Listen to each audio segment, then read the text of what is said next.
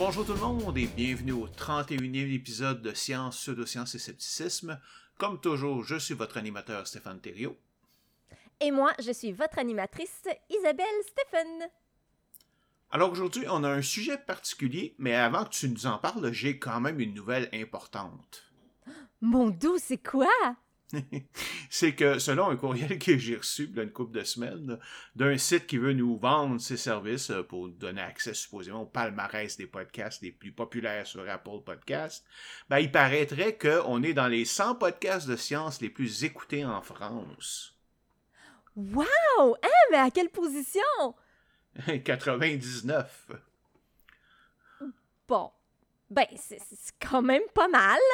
Ouais, ouais, mais bon, là, il y en a combien de podcasts scientifiques en France? Là, 102? Là? Arrête donc, c'est des bonnes nouvelles. C'est parfait. Moi, je suis juste contente d'être dans le top 100, là. ok, ok. Euh, surtout que j'ai eu tellement de problèmes à un moment donné avec euh, à mettre le podcast sur Apple Podcast, justement. On a longtemps été sur iTunes, mais pour une raison que j'ignore, ben, pas nos épisodes des deux dernières années. J'ai tenté de corriger la situation à quelques reprises, mais Apple était tellement vague sur la raison du rejet que j'ai jamais réussi à, le corriger finalement. Alors que ça fonctionnait sur tous les autres sites et toutes les autres plateformes. C'est juste avec la dernière version de Apple Podcast qu'ils ont enfin indiqué pourquoi ça fonctionnait pas. Et que j'ai pu finalement corriger le problème. Donc ça fait quoi, à peu près juste deux mois qu'on est de retour. Ben justement, imagine, on a pu se faufiler dans les 100 premiers en juste quelques semaines. C'est malade. Et on devrait être premier d'ici la fin de l'année. bah, j'en suis sûr. bon, sauf, qu'en plus, tu sais, je suis pas vraiment sûr de la source, vu que le gars en question était surtout là pour me vendre sa salade, pour me vendre ses services, là. Mais bon, ça change rien au fait que ce qu'on fait ici veut dire parce que, anyway, là, on fait ça pour le plaisir, là. Alors, euh, de, quoi tu, de quoi tu nous parles aujourd'hui? Aujourd'hui, on va parler d'enfants qui sont devenus célèbres à travers le monde grâce à leur lien au paranormal et qui ont contribué à renforcer les croyances du grand public à différentes facettes du paranormal. Oh, très bien. Euh, moi aussi, je vais quand même vous parler d'une chose un petit peu moins drôle. Tu sais que la Cour suprême des États-Unis vient d'invalider l'arrêt Roe versus Wade qui donnait le droit aux femmes d'avoir un avortement. Ouais, c'est vraiment horrible, complètement aberrant, une décision qui est basée sur l'ignorance, clairement, et sur les émotions. Ouais, puis surtout aussi sur les convictions religieuses. Là. Ben, je vais quand même vous expliquer ce qu'est Roe versus Wade, qu'est-ce qu'il dit, puis qu'est-ce qu'il dit pas et voir c'est quoi les impacts de la décision. Je vais également aussi examiner les lois sujets au Canada, au Québec, euh, voir si sa décision peut nous impacter. Oui, parce qu'on peut voir, même aujourd'hui, les groupes anti-avortement au Canada se réjouir de tout ça et se remettre à faire des pressions. Puis il y a le Parti conservateur du Canada. Là. Hmm, gardons ça pour plus tard, là, quand même. Non, non, ben au contraire, commençons par ça. Ça me fait tellement rager. On va crever la piscette tout de suite. ok, je t'insiste. Yes!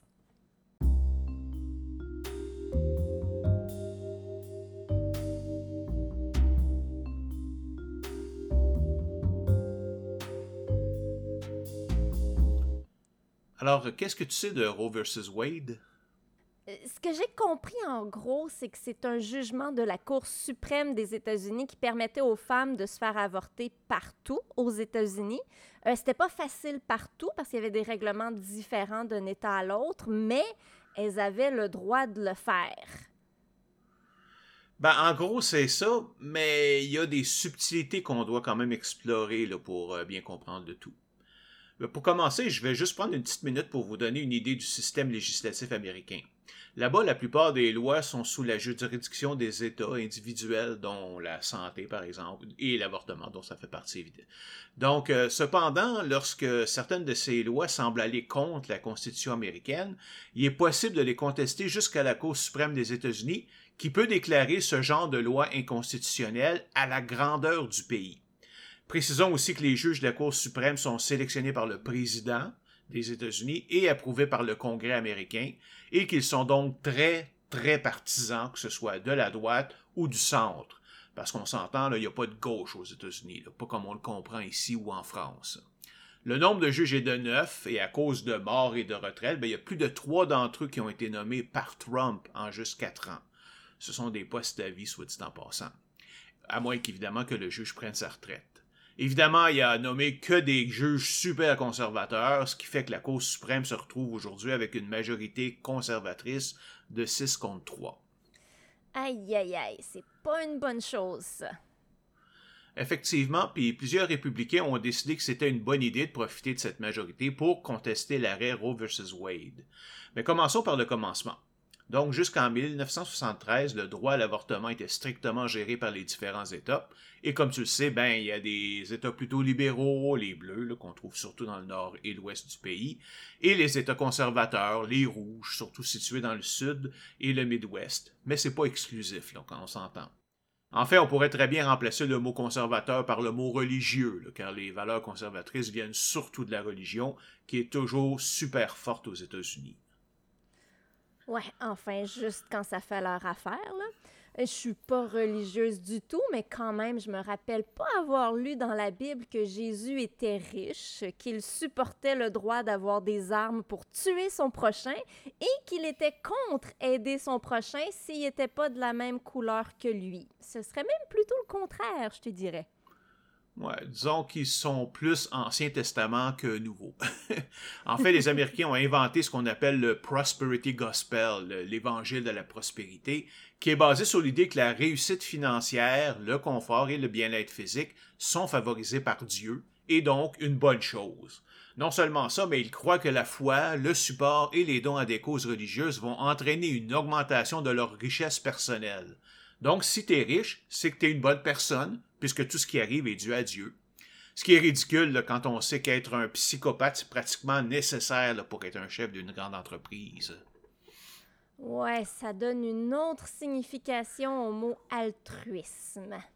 Je sais bien que tout ce qu'on fait, on le fait fondamentalement parce qu'on aime ça personnellement. L'altruisme absolu n'existe pas vraiment, mais il y a quand même une différence à faire ça juste pour l'argent. Ouais, puis c'est même notre podcast, là, on n'est pas payé, là, mais on le fait parce qu'on aime communiquer, apprendre de nouvelles choses, transmettre des connaissances, aider les gens, et ainsi de suite. Donc, parce qu'au bout du compte, on y trouve notre intérêt, même s'il n'y a pas besoin d'être financier. On ne deviendra pas riche avec ça, là. non, c'est sûr. Mais revenons à Roe contre Wade. Ouais, ben, faut pas trop s'éparpiller, effectivement. Alors, tout ça a commencé en 1969, lorsque Norma McCorvey, utilisant le pseudonyme légal de Jane Roe pour protéger son identité, est tombée enceinte de son troisième enfant et elle a voulu se faire avorter. Malheureusement pour elle, ben, elle demeurait au Texas, où l'avortement était illégal, sauf pour sauver la vie de la mère. Au même moment, deux avocates, Sarah Weddington et Linda Coffey, étaient à la recherche d'un cas comme celui-ci, pour faire briser les lois anti-avortement dans tous les États. Elles ont donc pris Jane Roe comme cliente et ont poursuivi son procureur de district local, celui qui est en charge des poursuites criminelles, qui s'appelle Henry Wade, allégeant que les lois sur l'avortement du Texas étaient inconstitutionnelles. Un panel de trois juges leur a donné raison. Mais immédiatement, les deux groupes, Roe et Wade, ont fait appel à la Cour suprême américaine. Évidemment, Wade voulait contester la décision, mais l'équipe Roe voulait aussi y aller pour que la portée de la décision soit étendue sur l'ensemble des États-Unis, et non juste au Texas. Et le seul moyen pour ça, c'était un arrêt de la Cour suprême des États-Unis. Donc, le 22 janvier 1973, la Cour suprême a émis une décision à 7 contre 2 que la clause due process du 14e amendement à la Constitution, qui empêche la privation arbitraire de la vie, de la liberté et de la propriété, inclut aussi un droit à la vie privée qui est violé par le genre de loi anti-avortement comme celle du Texas. Par contre, c'est pas comme si Roe contre Wade avait complètement ouvert la voie à tous les avortements. Là. En fait, ce droit devait être balancé en fonction de préserver la santé de la mère et de la vie prénatale. Le jugement a aussi défini quel genre de loi peut être passé en fonction de l'avancement de la grossesse. Par exemple, pour le premier trimestre, il est interdit de passer toute loi contre l'avortement, sauf pour dire qu'il doit être fait par un médecin. Pendant le deuxième trimestre, seule la santé de la mère peut être considérée, le fœtus n'a pas encore droit à la vie. Mais lorsque celui-ci atteint le niveau de viabilité, c'est-à-dire qu'il peut survivre par lui-même s'il sort de l'utérus de sa mère, alors là, les États ont le droit de limiter ou même empêcher l'avortement, en autant que les lois incluent des exceptions pour préserver la santé ou la vie de la mère.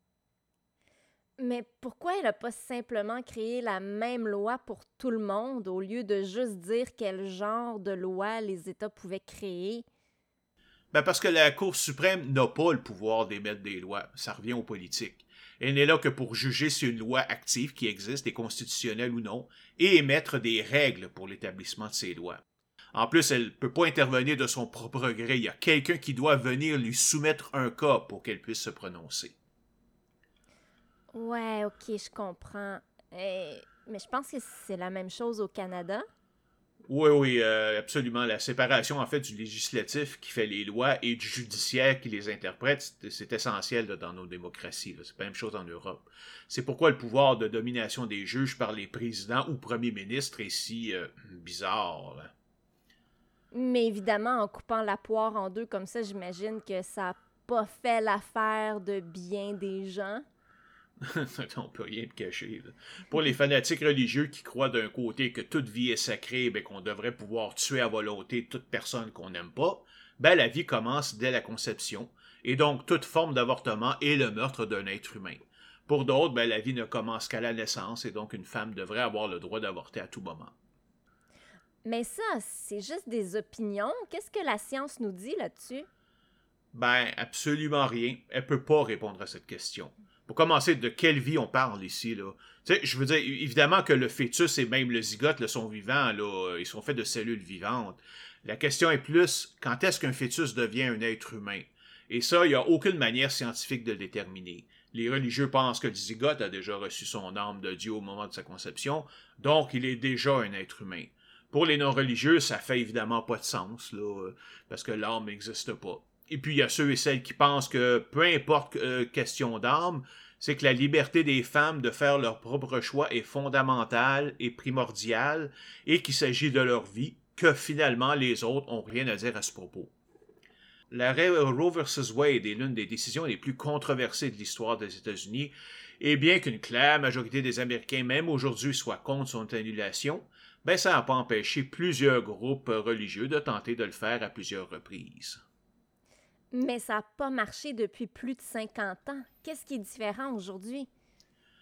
Ben, comme je disais tout à l'heure, c'est parce que les républicains ont réussi à remplacer les juges qui ont quitté la Cour suprême par d'autres juges très religieux et qui étaient ouverts par pure conviction personnelle à invalider Roe versus Wade. Et c'est ce qu'ils ont fait d'ailleurs le 24 juin 2022 dans le cas Dobbs contre Jackson Women's Health Organization. La Cour suprême a décidé d'invalider Roe vs. Wade en déclarant que le droit à l'avortement ne faisait pas partie de l'histoire ou la tradition de la nation et qu'il n'était pas un droit lorsque la clause de due process a été ratifiée en 1868. Ben voyons donc. Donc, selon eux, tout nouveau droit ne peut s'asseoir sur la clause due process simplement parce qu'il n'existait pas en 1868. Mais c'est ridicule. On dirait que pour eux, la société n'évolue pas. Ben, justement, c'est ça le problème avec les fanatiques religieux. Ils pensent détenir la vérité absolue et définissent leur morale basée sur un livre vieux de plus de 2000 ans.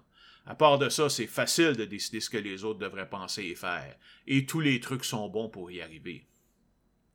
Sauf qu'il y a un paquet de nouveaux droits qui n'existaient pas dans le temps, comme l'émancipation des Noirs, la liberté d'être LGBTQA, euh, le mariage gay et puis plein d'autres choses. Là. Ouais, c'est une pente glissante, puis une vraie celle-là. Là.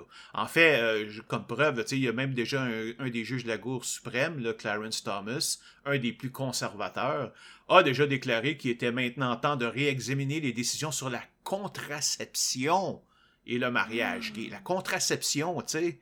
On parle aussi de la fécondation in vitro, par exemple, qui pourrait être menacée, puisqu'on ne pourrait plus congeler des fœtus. Ouais, j'en avais entendu parler. Les États-Unis sont vraiment en train de revenir 100 ans en arrière. C'est complètement débile. Mais là, c'est quoi les effets exacts de l'invalidation de Roe contre Wade? Ben, comme je disais tantôt, la Cour suprême n'a pas le droit de créer les lois. Alors, euh, c'est pas comme si elle a dit que l'avortement devenait illégal. En fait, ce que ça veut dire est que chaque État peut maintenant passer n'importe quelle loi sur l'avortement, jusqu'à l'interdire complètement, pour toute raison. Euh, il y aura toujours des États, les plus progressistes surtout, qui vont les permettre, comme New York ou la Californie, mais beaucoup d'autres, surtout dans le Sud, vont l'interdire. En fait, certains États ont toujours des lois contre l'avortement datant d'avant Roe vs. Wade, mais qui avaient été simplement mises en veilleuse. Elles sont donc automatiquement réactivées. D'autres États sont en train de passer de nouvelles lois pour limiter l'avortement. Par exemple, le Dakota du Nord a décidé de bannir tout avortement, sauf dans le cas de viol, d'inceste ou si la vie de la mère est en danger. Faire un avortement sera considéré comme une félonie passible de 50 ans de prison et jusqu'à 10 000 d'amende. La loi de l'Ohio est encore pire car les avortements ne sont permis que si la vie de la mère est en danger. Euh, juste te donner un exemple de l'impact de ces lois, ben, il y a une fillette de 10 ans en Ohio qui a été violée et est tombée enceinte. Ben, elle a dû se rendre dans l'État de l'Indiana à côté pour se faire avorter. Sauf que l'Indiana est aussi hostile à l'avortement que l'Ohio, puis la seule raison pour laquelle il est encore permis euh, est que le gouvernement n'a pas encore eu le temps de passer une loi qui l'interdit ce qui devrait d'ailleurs pas tarder. Et donc, le procureur général de l'Indiana menace maintenant de révoquer la licence professionnelle du docteur qui a fait l'avortement, le docteur euh, Kathleen Bernard. C'est vraiment eh débile. C'est vraiment dégueulasse. Mais au bout du compte, ça leur sert à quoi vraiment de passer ce genre de loi? Tant qu'il y a des États qui le permettent et que le libre passage existe partout aux États-Unis, qu'est-ce qui empêche une femme du Texas d'aller se faire avorter en Californie où j'imagine c'est légal? En fait, rien, surtout pour l'instant. Euh, il serait même possible, en fait, de venir au Canada. D'ailleurs, notre mairesse Valérie Plante a même indiqué que nous étions prêts à les recevoir. Certains États considèrent de rendre illégal le fait d'aller se faire avorter dans un autre État, mais en même temps, je crois pas que ce soit possible en pratique de les empêcher. Ça prendrait pratiquement un État policier. Là. C'est pas comme si quand tu deviens enceinte, tu es obligé de t'enregistrer au gouvernement pour dire que tu es à veille d'avoir un bébé. Là. Ouais, mais on s'entend que ça reste risqué pareil. Ça pourrait devenir une espèce de chasse aux sorcières. Y a-tu un moyen de corriger le problème? Ben, dans l'immédiat, il y a quand même déjà d'énormes protestations qui se font un peu partout, là, mais comme les fanatiques au pouvoir sont convaincus d'avoir raison à cause de leur foi, ben, ils bougeront pas. La Chambre des représentants a approuvé deux lois pour permettre l'avortement, mais c'est pratiquement sûr qu'elles passeront pas au Sénat, parce que ça prend les deux tiers des votes, ce que les démocrates n'ont pas. Biden a émis un ordre exécutif permettant au docteur de procéder à un avortement en cas d'urgence, mais le Texas a déjà porté plainte contre cette mesure devant les tribunaux, l'accusant de bafouer la décision de la Cour suprême des États-Unis. Il y a des juges qui ont aussi émis des injonctions contre les vieilles ou nouvelles lois, mais il faut s'entendre que c'est juste temporaire. Non, il faudra probablement une nouvelle décision de la Cour suprême pour mettre en place un autre édit semblable à Roe versus Wade. Mais ça, ça arrivera pas avec la composition de la Cour suprême comme elle est actuellement. J'en reviens pas à quel point elle est partisane, ça n'a pas d'allure, ça va prendre des années, ils sont là à vie. Ouais, ou peut-être que les démocrates vont ajouter des juges à la Cour suprême. Car même si ça fait un bout de temps qu'ils sont neufs, ben il n'y a rien dans les droits qui, qui le fixe le nombre de juges. Mais évidemment, ça demanderait que Biden et les démocrates aient des couilles. Et ça, c'est pas clair que c'est le cas, hein? Ouais. Mais qu'est-ce qu'il y en a au Québec, là? Bon, je sais évidemment que l'avortement est permis. Ben, là, je vais probablement te faire rappeler des souvenirs de ta jeunesse. Est-ce que tu te souviens du docteur euh, Henri Borgenthaler, de Chandal d'Aigle et de Jean-Guy Tremblay? La balade de Sandal et Gandhi, excellente chanson de Plume la Traverse, si tu te souviens. Il voulait un bébé, elle n'en voulait pas. ben, notre situation actuelle vient de ces deux cas-là, en fait. L'information que je donne ici, en fait, je l'ai pris du pamphlet Le droit à l'avortement, 25 ans de reconnaissance officielle publié par le Conseil du statut de la femme en 2013. Il est disponible gratuitement sur le web. Alors, euh, l'avortement au Canada était strictement interdit depuis une loi de 1869 et même passible de l'emprisonnement à vie. En 1892, ça va encore plus loin car on y inclut également, ou on interdit finalement, la vente de produits contraceptifs et même la simple diffusion d'informations sur l'avortement. Wow, on voit bien là l'influence des religions catholiques et protestantes. C'est horrible.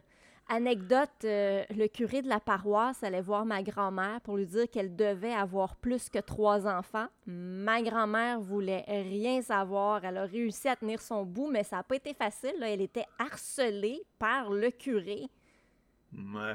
J'ai aussi une histoire comme ça. les parents de ma, grand de ma mère avaient eu cinq enfants en tout, mais n'en voulaient plus à cause du problème de santé de ma grand-mère. Donc mon grand-père est allé demander la permission au curé de ne plus avoir d'enfants, ce que le curé a refusé. Mon grand-père, d'origine écossaise, était en maudit. Il a quitté le presbytère en, claquant la porte et il n'a plus jamais remis les pieds à l'église. Et lui et sa femme n'ont pas eu d'autres enfants par la suite. bon, c'est beau ça. Mais bon, revenons à ton histoire. Ben, la situation commence à changer, donc, dans les années 60, parce que malgré tout ce que le gouvernement fait, les femmes ont des avortements, souvent faits par elles-mêmes, ou des crapules qui font ça sans aucune connaissance ou précaution. La situation était tellement horrible que les complications dues à un avortement manqué étaient la principale cause d'hospitalisation des femmes canadiennes.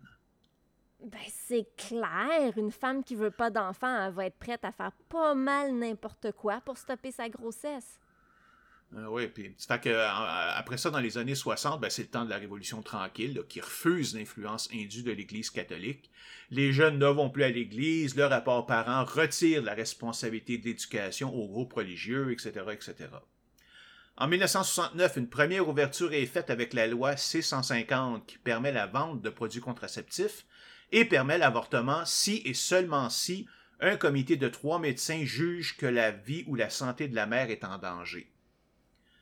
En 1970, le docteur Henry Morgan Taylor ouvre à Montréal une première clinique d'avortement. C'était illégal car l'acte ne pouvait être en fait à ce moment-là fait que dans un, hôpital. Il a fait l'objet de trois poursuites du gouvernement à partir de 1973, mais comme il est acquitté à chaque fois, ben les poursuites sont suspendues. En plus, les gouvernements faisaient face à des manifestations très importantes de femmes qui réclamaient le droit à l'avortement. Mais Morgan Taylor n'arrête pas là, Pendant les années 80, il ouvre d'autres cliniques dans d'autres provinces. Il est aussitôt poursuivi en justice et portera sa cause devant la Cour suprême du Canada. En 1988, celle-ci décriminalise l'avortement en invoquant la Charte canadienne des droits et libertés de la personne. Ce qu'il dit, c'est Forcer une femme sous la menace de sanctions criminelles à mener le fœtus à terme est une ingérence profonde à l'égard de son corps et donc une atteinte à la sécurité de sa personne. Elle laisse cependant la possibilité au pouvoir législatif de restreindre ce droit pour protéger le fœtus. En même temps, Santé Canada décrète que l'avortement est une procédure médicale essentielle dont le financement doit être assuré par les programmes provinciaux d'assurance maladie. Attends, attends, là. En 1988? Mais c'est donc bien récent. Je pensais que ça faisait plus longtemps que ça. Je suis un petit peu découragée, je t'avoue. Oh non, non, non. J'en fais, j'étais déjà adulte à ce moment-là. Je m'en souviens très bien là, de, cette période-là. Mais ça, c'est juste le premier jugement, en fait. En 1988, il y a Jean-Guy Tremblay et Chantal Daigle forment un couple. Et Chantal Daigle tombe enceinte. Mais la relation n'était pas vraiment sérieuse et finalement, ça, juste ça, c'est assez pour que les deux décident de se laisser. Chantal Degg décide de se faire avorter, mais Tremblay obtient une injonction du tribunal pour l'en empêcher. Chantal Degg fait appel, mais la Cour d'appel du Québec donne encore raison à Tremblay. La cause remonte donc à la Cour suprême du Canada, mais Chantal en a eu assez et va se faire avorter aux États-Unis. Normalement, ça aurait dû arrêter toutes les démarches, mais la Cour suprême juge la cause suffisamment importante pour émettre quand même un jugement. Elle juge que les intérêts du fœtus ne sont protégés que s'il naît vivant et viable, que les articles du Code civil qui reconnaissent le fœtus sont une fiction de droit civil, finalement donc ils n'existent pas, et que la définition d'humain dans la Charte québécoise n'inclut pas le fœtus. Bon, une bonne décision, ça. Ben, et finalement, c'est la situation telle qu'on la connaît aujourd'hui. Contrairement aux États-Unis, nous n'avons aucune différenciation au niveau des trimestres et de la viabilité du fœtus. Évidemment, plusieurs cliniques refusent de faire des avortements au troisième trimestre à cause des risques, mais rien ne l'empêche dans les hôpitaux. Mais évidemment, il y en a toujours eu qui ont voulu créer de nouvelles lois l'interdisant, bien que ce soit uniquement chez les conservateurs fédéraux, il semble, les religieux et les gens très à droite. Et là, avec la décision de renverser Roe versus Wade, il y en a beaucoup de ceux-là qui ont repris espoir. Et il n'y a toujours pas de loi fédérale qui protège le droit à l'avortement. C'est vrai, mais l'avortement est quand même massivement supporté au pays. Dans un sondage fait après le renversement de Roe versus Wade, il y a plus de 79% des Canadiens et plus de 89% des Québécois qui sont totalement favorables au droit d'une femme à l'avortement si elle le souhaite, sans aucune clause supplémentaire. Même les conservateurs de Stephen Harper, quand il était au pouvoir et qui sont très à droite, n'ont pas osé s'attaquer à l'avortement car ils savaient qu'ils allaient se faire ramasser. Et probablement débouter en Cour suprême anyway. Ouais, mais il faut jamais rien prendre pour acquis, hein? Toujours rester vigilant. Si jamais Pierre Poilièvre est élu premier ministre. Euh, hein? Ouais, c'est ça. C'est un autre beau conservateur euh, qui ressemble presque à Trump, là, finalement. Puis en passant, là, pour nos amis d'Europe, là, euh, faites-vous pas prendre. là. si vous pensez que ce gars-là vient du Québec à cause de son nom, là, non, non, non. C'est un francophone de la Saskatchewan, mais en réalité, euh, il a été adapté dans cette, cette famille-là. Il représente un comté de Calgary en Alberta, qui est la province la plus à droite du Canada et qui ressemble le plus aux États américains du Sud. là.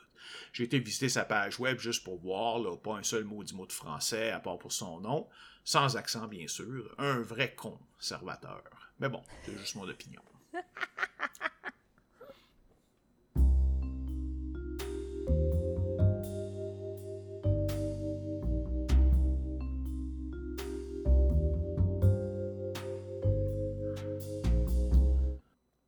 Maintenant, passons à notre sujet principal, les fabulations enfantines qui sont devenues célèbres. Euh, juste une petite chose avant. Croyez-le ou pas, après des mois et des mois d'attente, j'ai du nouveau sur mon diagnostic d'autisme. J'ai eu ma première rencontre avec la neuropsychologue euh, mercredi matin le 20 juillet et je vais avoir ma deuxième rencontre dans deux semaines. Alors au prochain épisode, je vais avoir plein, plein, plein de choses à vous raconter sur le sujet. Parfait, ben on en parlera à ce moment-là. Euh, J'aimerais savoir pour commencer, euh, ce que tu entends par fabulation enfantine et pourquoi ça t'intéresse? Ben, après tout, c'est bien connu que les enfants aiment inventer des choses, des histoires, ils ont des amis invisibles, etc. Qu'est-ce qui nous intéresse là-dedans là, comme sceptiques? Eh bien, c'est que vois-tu, les enfants sont souvent responsables de la croyance du paranormal chez les adultes. On dirait que les adultes se disent qu'un enfant, c'est pur, ça va pas te mentir en pleine face. Oh boy. On dit bien que la vérité sort de la bouche des enfants. Il y a même des enfants, comme je disais, qui sont devenus célèbres grâce au paranormal. Mhm. Ouais, c'est. OK, correct. C'est vrai, c'est un sujet qui, qui nous touche, là, qui est intéressant. Et aussi, je veux juste spécifier une petite chose de manière qu'on travaille entre nous, là, euh, avant de commencer, là, pour que les gens comprennent, là, euh, quand- euh, oui, nos textes sont écrits à l'avance, mais moi, par exemple, ben, j'écris mes réactions euh, au texte de, que, de d'Isabelle au fur et à mesure que je lis son texte. Donc, euh, c'est pas comme si je lisais tout le texte à l'avance, puis après ça, je pouvais préparer mes réponses. Donc, c'est vraiment, je fais ça parce que ça semble plus naturel, plus spontané, mais des fois, tu sais, comprenez que ça peut faire en sorte qu'on apporte deux fois un petit peu le même sujet à des moments différents, mais ça explique pourquoi c'est comme ça, puis on va le garder ça comme ça parce que j'aime ça. Alors, Ouais. bon, tout ça. Désolé pour ça. Alors, euh, par quoi on commence? On va reculer dans le temps et commencer par parler des sœurs Fox, Léa, Margaretha et Catherine. Ça commence en 1848 à New York. Les trois sœurs et leurs parents habitent dans une maison qui avait la réputation d'être hantée. On y entendait des bruits étranges. Parfois, c'était comme des cognements dans les murs. D'autres fois, c'était le son de meubles qui se déplacent. Léa et Margaretha, âgées de 11 et 14 ans, les deux plus jeunes des trois sœurs, se sont mises à dire qu'elles étaient capables de communiquer avec l'esprit qui hante la maison. Elles ont d'abord convaincu Catherine, la plus vieille des trois sœurs âgées de 17 ans, qu'elles arrivaient à communiquer avec l'esprit. Il paraît que Catherine a été relativement facile à convaincre. Les deux jeunes filles ont dit à Catherine de demander à l'esprit de reproduire un son précis. Alors Catherine, ben, elle a demandé à l'entité de reproduire le son d'un claquement de doigts. L'esprit a reproduit le son. Ensuite, Catherine a demandé à ce que l'esprit cogne l'âge de ses deux sœurs. L'esprit s'est exécuté et le nombre de coups correspondait à l'âge des deux jeunes filles. Ça l'a convaincu hors de tout doute. Il n'y a clairement pas d'autres explications possibles qu'un esprit. Alors, Catherine s'est par la suite chargée de faire connaître au monde entier le pouvoir de ses sœurs. Les deux jeunes filles sont vite devenues très populaires et avec le temps, l'esprit a développé un code où il pouvait répondre par oui ou par non. Il frappait un coup, ça voulait dire oui, il frappait deux coups, ça voulait dire non. Et il pouvait même communiquer des mots entiers avec un nombre de coups qui correspondait aux lettres de l'alphabet. C'est quand même impressionnant pour un esprit. Au départ, les... quand même, au départ, les sœurs appelaient l'esprit Monsieur Splitfoot, qui à l'époque était un surnom donné au diable. Mais avec le temps, l'esprit est devenu Charles B. Rosna, un homme qui aurait été tué et enterré dans le sous-sol de la maison. Dit-on. Eh bien, le grand auteur Sir Arthur Conan Doyle, tu le connais? Bah, évidemment, là, il est très connu comme l'auteur des aventures de Sherlock Holmes, le détective le plus célèbre de l'histoire. Mais je sais aussi qu'il aimait beaucoup les choses un petit peu surnaturelles. Par exemple, ça en fait sa création originale, c'était pas Sherlock Holmes qu'il préférait, c'était pas Sherlock Holmes, mais bien le professeur Challenger qui faisait des découvertes pratiquement surnaturelles, genre euh, des continents perdus avec des dinosaures et la Terre qui est une entité vivante. Il a aussi d'ailleurs écrit des nouvelles d'horreur, beaucoup. Ah ben oui, lui-même. Alors oui, il a toujours été fasciné par le paranormal. Ça, peut paraître surprenant, surtout si tu considères qu'il a écrit tant de récits sur Sherlock Holmes, là, mais en fait, même l'univers de Sherlock Holmes est artificiel, presque surnaturel. Ah oui, comment ça? Ben parce que son art de la déduction fonctionne que dans un monde totalement ordonné. Tel petit détail ne peut avoir qu'une et une seule explication, une signification, la présence d'une substance ne peut s'expliquer que d'une seule et d'une seule manière ou ne venir que d'une seule et d'une seule place. Évidemment, ça n'a rien à voir avec le monde chaotique dans lequel on est. Là. Le, le hasard prend une place si importante. sais, juste te donner un exemple, quand j'étais au secondaire, j'avais essayé juste pour le fun d'utiliser l'art de la déduction, juste pour voir. Alors, euh, je vois que la ceinture de mon ami a un trou euh, qui est plus grand que celui qu'il utilisait présentement, mais qui est en même temps très utilisé, qui est usé, mais qui ne l'est plus utilisé. Donc, j'en dis donc que mon ami a perdu du poids dernièrement. Mais en réalité, euh, c'est pas vrai. D'ailleurs, je sais que c'est pas lui qui a pas perdu de poids. Donc, qu'est-ce qui s'est passé? Attends une minute, là. Euh, qu'est-ce qui me dit que c'est vraiment sa ceinture? Peut-être que c'est la ceinture de son frère plus gros qu'il utilise car, la, car sa ceinture à lui est brisée? Ou que le trou, ben, supposément usagé, est comme fait comme ça parce qu'il a été fait avec un clou euh, et un marteau, peut-être? Tu vois, tout, État peut avoir été créé par une multitude de causes, ce qui invalide totalement la manière de procéder de Sherlock Holmes.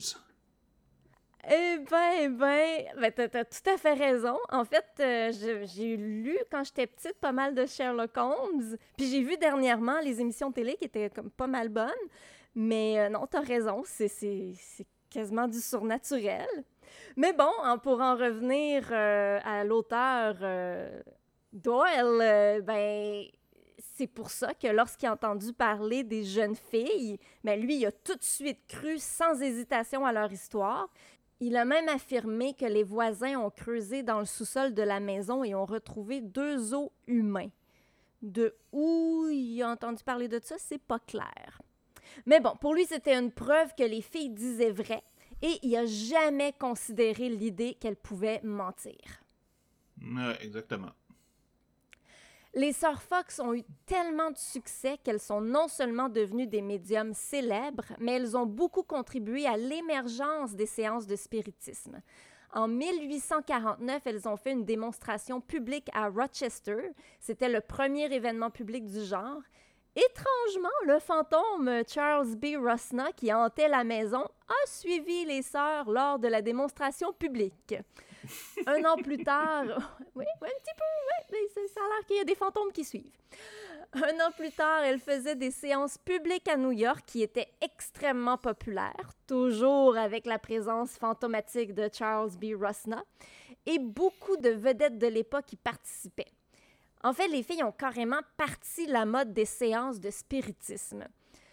Cependant, elles se sont éventuellement fait prendre par des scientifiques à créer elles-mêmes les sons que faisait le fameux fantôme de Charles B. Rosna. En fait, elles étaient capables de faire craquer leurs os, les os de leurs pieds et de leurs genoux sur commande, puis peut-être même de leurs hanches, là, puis ça faisait un son particulier. Autre détail, c'est vrai que des os ont été retrouvés dans leur maison, comme le disait Arthur Conan Doyle, mais les os auraient été placés là par exprès et c'était pas des os humains. Détail. Ouais, un petit détail comme ça. Au fil des années, elles ont avoué qu'elles avaient menti depuis le début. En fait, en 1851, une proche de la famille Fox, Norman Culver, je crois qu'elle faisait partie de la famille, là, c'est pas très clair, a avoué qu'elle assistait les filles pendant les séances en les touchant au moment où il devait y avoir un son. Elle a aussi dit que les filles lui avaient dit qu'elles faisaient des sons en claquant leurs orteils, leurs genoux et leurs chevilles. Es-tu capable de faire claquer tes os? C'est quand même un talent particulier, là. Euh, non, à part, faire craquer mes doigts, là, comme presque tout le monde, là. Puis pour être honnête, là, j'appellerais pas ça un talent, là. Pas plus qu'être grand est un talent, là. oui, bon, c'est pas faux, c'est pas faux. Autour des années 1880, ça a été la débandade. Catherine et Margaretha ont développé un problème d'alcool. Elles se sont chicanées avec leur sœur Léa et il y a eu des prises de bec avec d'autres médiums. Margaretha s'est mise à dire que ses pouvoirs étaient sataniques, elle s'est tournée vers la religion. En octobre 1888, elles se sont fait offrir 1500 dollars par un journaliste pour exposer comment elles faisaient les sons. Euh, Margaretha fait une démonstration du claquage de ses os. Des médecins vérifient que les sons viennent vraiment des os. Et c'était le cas. Elle signe ensuite une confession qui est publiée dans le journal le New York World. Un an après, Margaretha essaie de revenir sur sa confession et de recommencer à faire des séances de spiritisme, mais malheureusement pour elle, ça ne fonctionne pas du tout. Ouais, pourtant 1500 pièces dans ce temps-là, c'était énorme là. c'est comme Oui, euh, c'est sûr. C'est pas l'équivalent peut-être de, de, de, 100 000 dollars et plus aujourd'hui là. Mais même ça, ça c'est vrai que ça dure pas nécessairement très longtemps. Puis encore aujourd'hui, qui des gens qui croient d'ailleurs qu'elles étaient légitimes, euh, qui euh, ignorent totalement les confessions. Probablement qu'elles pensent qu'elles sont fausses, que les sœurs ont été forcées de les faire ou achetées, comme tu disais tout à l'heure. C'est toujours la même chose. Si tu veux croire, il n'y a absolument rien qu'on peut faire pour te faire changer d'idée. Effectivement. Mais pendant que ça allait de mal en pis pour les sœurs Fox, en 1880, en Angleterre, c'était l'ascension de cinq jeunes sœurs, les filles du révérend Creary. Alice, Emily, Kathleen, Mary et Maud Creary. Elles étaient âgées de 10 à 17 ans et elles ont fait sensation. Les sœurs affirmaient avoir le pouvoir de télépathie. Ah bon?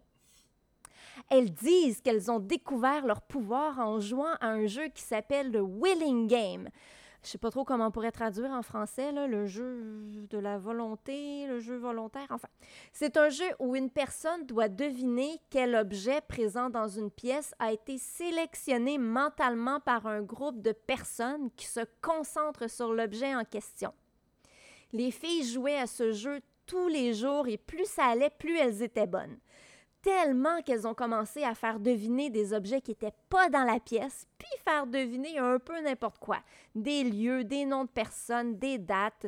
Il paraît qu'elles en arrivent même à être capables de transmettre une pensée d'une sœur à une autre en particulier sans lui dire à l'avance. En 1881, elles ont même été testées par des scientifiques de la Society for Psychical Research, la Société de recherche psychique en français, qui ont confirmé le pouvoir de télépathie des cinq sœurs. Je crois que tu la connais, hein, cette société de recherche psychique. Ouais, en fait, ben, je l'ai même utilisé dans notre jeu de guerre de sang, si tu te rappelles. Ben non, c'est vrai, t'étais pas là à ce moment-là. Mais ben, ouais, en fait, c'est une vraie société qui a été formée, alors qu'on tentait à ce moment-là d'explorer scientifiquement les phénomènes paranormaux.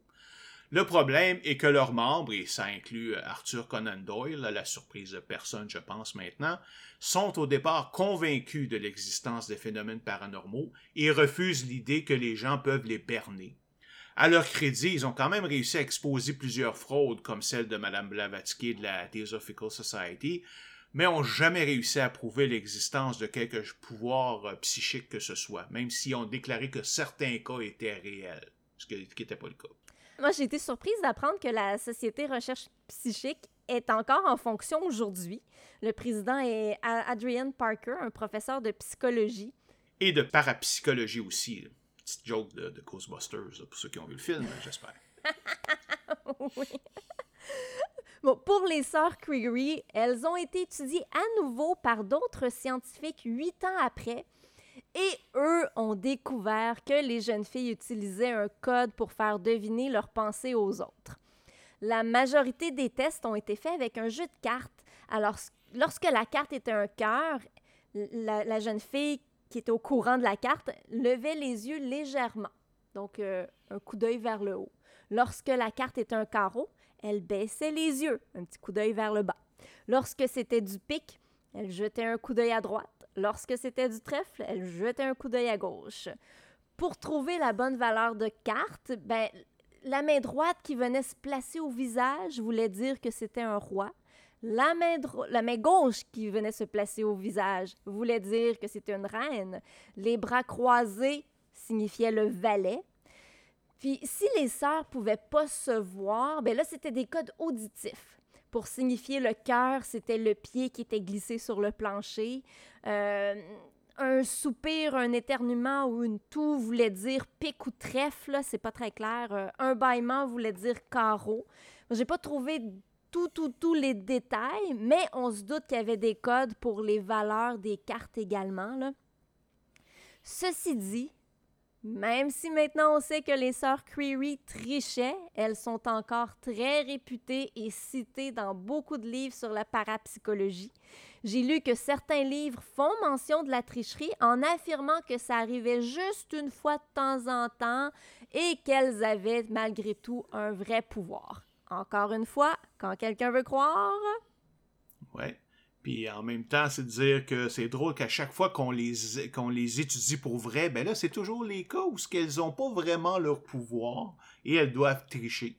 Par contre, si on les regarde pas, là, leurs leur pouvoirs sont là, il n'y a pas de problème.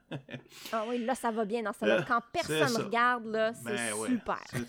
Encore une fois, le besoin de croire, c'est, c'est souvent le problème. Les gens veulent tellement croire qu'ils acceptent de se laisser berner comme des enfants. C'est le cas de dire. Absolument. Ah ouais. Maintenant, on va aller un petit peu plus tard. Ben, en fait, on va se rapprocher tranquillement de nous. Alors, en 1917, toujours en Angleterre, une adolescente de 16 ans, Elsie Wright, et sa jeune cousine France Wright, âgée de 9 ans, ont affirmé jouer avec des filles dans un petit bois du village de Cottingley. Pour prouver que c'était vrai, Elsie a pris des photos de sa jeune cousine entourée de petites filles. Elle a fait cinq photos qui sont devenues extrêmement populaires. En fait, c'est euh, Sir Arthur Conan Doyle, encore une fois, le célèbre écrivain, qui a aidé à rendre les photos si célèbres. Bon, les photos lui ont été montrées. Lui, il a tout de suite cru les jeunes filles. Puis comme il faisait des lectures sur le paranormal à travers les États-Unis, ben, il a inclus les photos des jeunes filles à sa présentation. C'est donc grâce à cette fameuse présentation que les jeunes filles et leurs photos sont devenues si célèbres. Puis euh, quelque chose d'un petit peu rigolo, ben un petit peu. Enfin, euh, la mère d'Elsie a donné éventuellement le droit des photos à l'église théosophiste qui s'en est servi pour ramasser énormément d'argent, tellement qu'ils ont même réussi à construire une église au complet grâce à l'argent des photos. Et il paraît qu'Elsie était pas très contente de ça. Ben oui, surtout que tu, considères que l'église, l'église théosophiste, c'était vraiment de la fumisterie. Là. Bon. Uh-huh. Mais euh, toi, tu les as vues, les photos, hein? Côté crédibilité, là, qu'est-ce que t'en penses? oui, je les ai vues dans le livre de, Jim, de James Randi, là, Flim Flam. Là. Euh, ma seule conclusion est qu'il faut vraiment avoir les yeux bouchés par la crédulité pour y voir autre chose que des images 2D là, collées sur des cartons. C'est comme complètement évident. Et même supposément qu'elles ont été examinées par un expert. Je, je, comprends rien. Là. Ben, en fait, l'expert, ce qu'il a dit, c'est que oui, les photos n'avaient pas été trafiquées. C'est-à-dire que les, les n'avaient pas été ajoutées après que la photo ait été prise. C'est ce que j'ai compris. Mais lui, il n'a rien à dire sur la véracité des, des faits. De, c'était son expertise, la photo, est-ce mhm. qu'elle est réelle et pas le contenu de la photo? eh bien, imagine-toi donc qu'on a retrouvé dans un livre pour enfants exactement les mêmes faits dans les mêmes positions. En fait, Elsie reproduisait les faits du livre sur du carton qu'elle colorait puis découpait. Mais en fait, c'était extrêmement facile de voir que les faits n'étaient pas réels sur les photos. Là. C'était évident, comme tu le disais. Puis pourtant, beaucoup de gens se sont fait berner, comme Sir Arthur Conan Doyle. Puis un des arguments était qu'il n'y avait aucun moyen pour que les filles puissent faire un trucage pareil avec un appareil photo. Mais c'était complètement faux, car Elsie avait déjà fait de la photographie amateur et savait très bien travailler avec les angles, les vitesses d'obturation, etc. Les sœurs n'ont jamais dit clairement qu'elles ont menti, mais elles auraient dit plus tard au courant de leur vie que c'est incroyable que des adultes aient pris leurs photos au sérieux. Sœur Arthur Conan Doyle, comme on le disait tantôt, qui a toujours été fasciné par le paranormal, et tout au long de sa vie a tenté coûte que coûte de prouver qu'il est réel, ben, il a même fait des débats sur le sujet contre différents scientifiques. Et il est aussi devenu un bon ami du célèbre magicien Harry Houdini. Il était convaincu qu'Houdini avait des pouvoirs paranormaux, même si Houdini lui disait que non, il n'y avait aucun pouvoir particulier, ben, il le croyait pas. Puis en fait, même après une séance où le médium aurait supposément tenté de contacter sa mère, Houdini était tellement révolté par la supercherie évidente qu'il voyait, là, qui a passé en fait une bonne partie du reste de sa vie à discréditer le spiritisme et le paranormal en général. Quelle ironie. Absolument, oui, c'est tout à fait vrai. Puis même, euh, Houdini a créé une petite organisation euh, où des gens luttent euh, contre toutes ces supercheries et c'est encore là aujourd'hui. Mais euh, Doyle, lui, n'aurait jamais arrêté de croire, même si on dit que dans les dernières années de sa vie, il aurait eu certains doutes. Bon, maintenant, je vous emmène des années 60 jusqu'aux années 2000, où un éminent psychiatre, le docteur Ian Stevenson, tente de prouver qu'il y a des enfants qui ont un souvenir de leur vie antérieure. Alors, c'est pas mal toujours la même chose qui se passe un enfant en bas âge de 2 à 5 ans parle à ses parents de choses qu'il pourrait pas savoir, comme par exemple le nom d'un endroit qu'il n'a jamais visité, le nom de personnes qu'il connaît pas et des détails sur sa mort. Ça peut aussi être des rêves récurrents où il se voit mourir, même que parfois le corps d'un enfant peut avoir les séquelles de la façon dont la personne qu'il était avant est décédée ça peut être quelque chose de très intense pour l'enfant. Je vous donne quelques exemples. Un garçon turc qui avait une malformation, la moitié droite de son visage était beaucoup plus petite que la moitié gauche, avait le souvenir de la vie d'un homme qui s'était fait tirer à bout portant dans la partie droite du visage. Une fillette birmane qui est née avec une jambe en moins a le souvenir d'une dame qui meurt écrasée par un train un garçon de Thaïlande qui a une tache de naissance circulaire à la base du cou et une tache circulaire plus grosse en haut du front, se souvient d'un homme qui est décédé après s'être fait tirer dans la tête par derrière. Ces taches de naissance correspondent parfaitement à l'entrée et à la sortie d'une balle.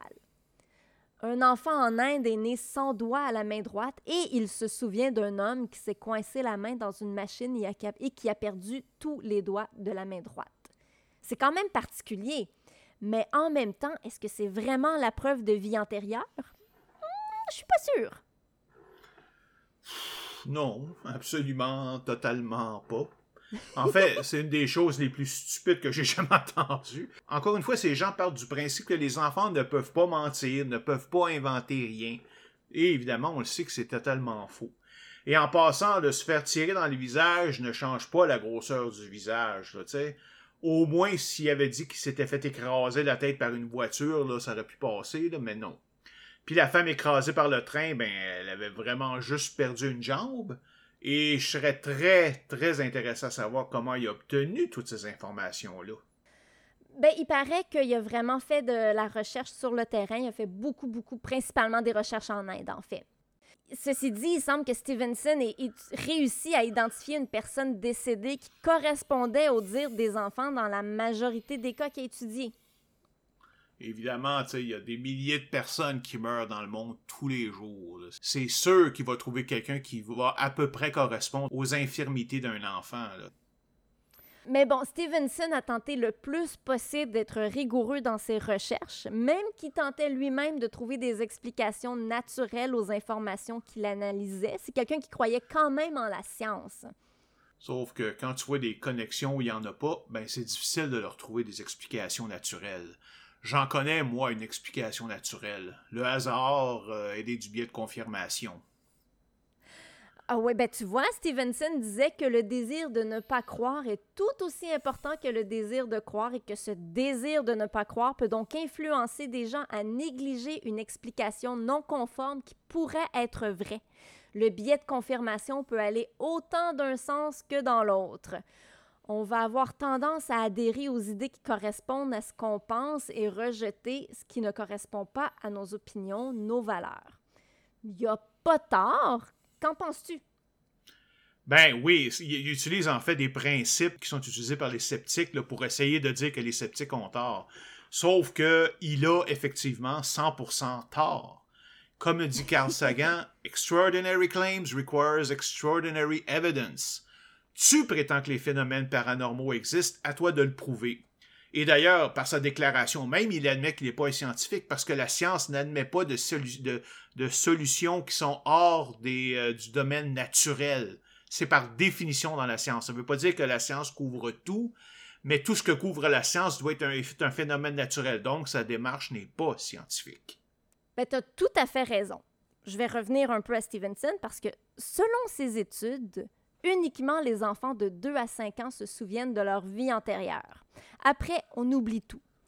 Puis c'est pas tous les enfants qui ont des souvenirs de leur vie antérieure, juste quelques-uns. Alors, il suggère fortement aux parents d'enregistrer leurs enfants ou de prendre des notes lorsque l'enfant dit quelque chose parce que ce sont des mémoires qui vont pas rester dans la tête de l'enfant. Un peu comme quand on se souvient d'un rêve. tu te souviens d'un rêve, puis 20 minutes après, euh, c'est parti, on est incapable de s'en souvenir. Mais comment en fait il explique même l'existence de la réincarnation? Est-ce qu'il s'est mis à étudier ses enfants puis en a conclu après plusieurs mois ou années qu'il revivait des vies antérieures? Ou il a immédiatement vu là le signe de vie antérieure et a tenté de le prouver? La première respecte au moins la méthode scientifique, la deuxième, pas du tout. Ben, c'est la deuxième. Il y a aussi un autre aspect intéressant qui a été étudié par Stevenson, c'est les phobies qu'ont certains enfants. Comme si une mort traumatisante allait laisser une empreinte chez la nouvelle personne. par exemple, un enfant qui a extrêmement peur de l'eau pourrait être la réincarnation d'une personne décédée par noyade. Euh, un enfant qui a une phobie des objets tranchants pourrait être la réincarnation de quelqu'un mort à la suite d'une attaque au couteau. Même que trois enfants, dans tous les enfants qu'il a étudiés, il y en a trois qui ont reconnu la personne qui les aurait tués dans leur vie antérieure. C'est intense en Titi, là.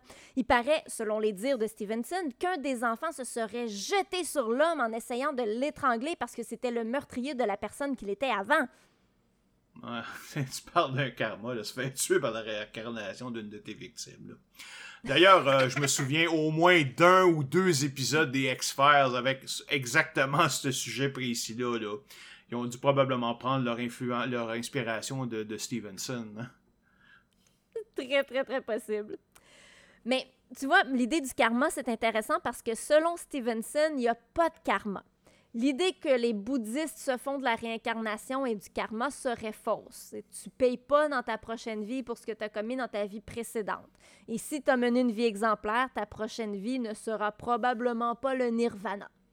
Ouais, ben c'est ça. Évidemment, sa définition du karma et de la réincarnation est la bonne. Évidemment, toutes les autres sont fausses, on s'entend. Il y a des preuves de ça en plus. Mais au bout du compte, tout ça, c'est complètement ridicule. Pour que ce puisse être admissible, il faudrait qu'il nous explique comment il établit que tel enfant est la réincarnation de tel adulte euh, et que ça soit reproduisible et que ce soit autrement que dire d'une façon presque aléatoire après le fait que telle difformité correspond à telle manière de mourir. Tu sais, c'est pas mieux que les prédictions de Nostradamus, là, car tu peux juste établir une connexion après le fait, et même là, la connexion entre les deux n'existe que dans ta tête. Il y a littéralement aucun moyen de la prouver. Tu sais, je te parie que ces enfants sont complètement sous le joug, peut-être même inconscients, là, de Stevenson et se comportent comme lui veut qu'il se comporte. Tu ils veulent le satisfaire, ils veulent qu'il soit content. Et ça me surprendrait même pas si l'hypnose, par exemple, était utilisée pour aider à rappeler ses vies antérieures. Puis je dis ça parce que notre prochain épisode portera sur l'hypnose et l'hypnothérapie d'ailleurs. J'ai très hâte au prochain épisode. Mais, regarde, euh, je vais, te parler de, de, cas précis de petits garçons euh, qui vont ça va peut-être répondre un petit peu plus à tes questions sur euh, la méthode de travail de Stevenson et de son successeur. Alors, il y a eu un cas de réincarnation extrêmement populaire qui est d'ailleurs pas mal près de nous. Quand même récent, là. On parle du début des années 2000. C'est le cas de James Leininger. Alors, né en 1998 aux États-Unis à San Francisco. Donc, c'était un petit garçon fasciné par les avions. C'était sa grande passion. À l'âge de deux ans, il pouvait nommer plusieurs modèles d'avions, que ce soit pour son anniversaire ou pour Noël. Ses parents lui achetaient des modèles réduits d'avions, des livres sur les avions. Il l'emmenait souvent dans les musées d'avions. C'était pratiquement une obsession. Euh, James faisait aussi des cauchemars récurrents où il voyait un écrasement d'avion c'était pas des petits cauchemars où tu te réveilles en sursaut puis tu te rendors après. Là. Non, non, non, non. C'était des cauchemars où il hurlait, il pleurait. Évidemment, ça réveillait la maisonnée au complet. Puis ça pouvait arriver jusqu'à cinq fois par semaine, tellement que sa mère s'est mise à se poser des questions sur ce qui pouvait bien causer cette terreur. Et c'est elle qui a pensé que c'était peut-être bien que son fils était la réincarnation d'un pilote tué dans un écrasement d'avion. Vraiment. Mais si on suit la théorie de Stevenson de pourquoi il aimerait autant les avions, il ne devrait pas en avoir une phobie? Ça, c'est pas clair. Je te dirais là que t'as as un très bon point.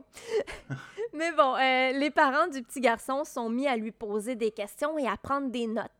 À l'âge de deux ans et demi, le petit James disait que l'homme qui s'écrasait dans l'avion avait le même prénom que lui, donc James, que l'avion qu'il pilotait était un Corsair, un avion de la Deuxième Guerre mondiale.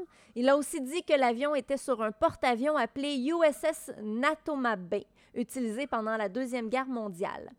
La mère de James a mis la main sur un livre qui étudie la vie antérieure chez les enfants, fort probablement le livre de notre psychiatre Ian Stevenson. Le père de James, lui, essayait de mettre ensemble les morceaux d'informations donnés par son fils pour trouver qui était le fameux pilote James. Il en est finalement venu à la conclusion que James était le pilote d'un avion corsaire du Natomabe qui s'est écrasé dans l'île d'Iwo Jima au Japon pendant la Deuxième Guerre mondiale. C'est drôle. Si le père a trouvé toute cette information-là, c'est bizarre quand même qu'il mentionne pas le nom complet du pilote. Comme s'il savait qu'en donnant cette information, ben, il serait peut-être super facile de le discréditer. Oh, mais je pense qu'ils ont trouvé vraiment. ils ont trouvé. Il y avait un nom de famille à quelque part. Il me semble que. Il me semble que j'ai vu passer ça. Là. Mais en 2009, le couple a publié un livre sur leur fils qui est, disent-ils, un cas officiel de réincarnation. Le livre s'appelle Soul Survivor, l'âme survivante. Hmm, quelle surprise. Comment faire de l'argent sur le dos de votre fils? Ouais, bon, ben j'ai écouté un épisode d'un documentaire sur la vie après la mort sur le sujet de la réincarnation et on parlait justement du cas de James Leininger, maintenant un grand jeune homme. Euh, il est interviewé, puis il disait qu'il n'avait pas vraiment de souvenirs de sa vie passée, mais parfois, parfois il y avait des émotions qui remontaient.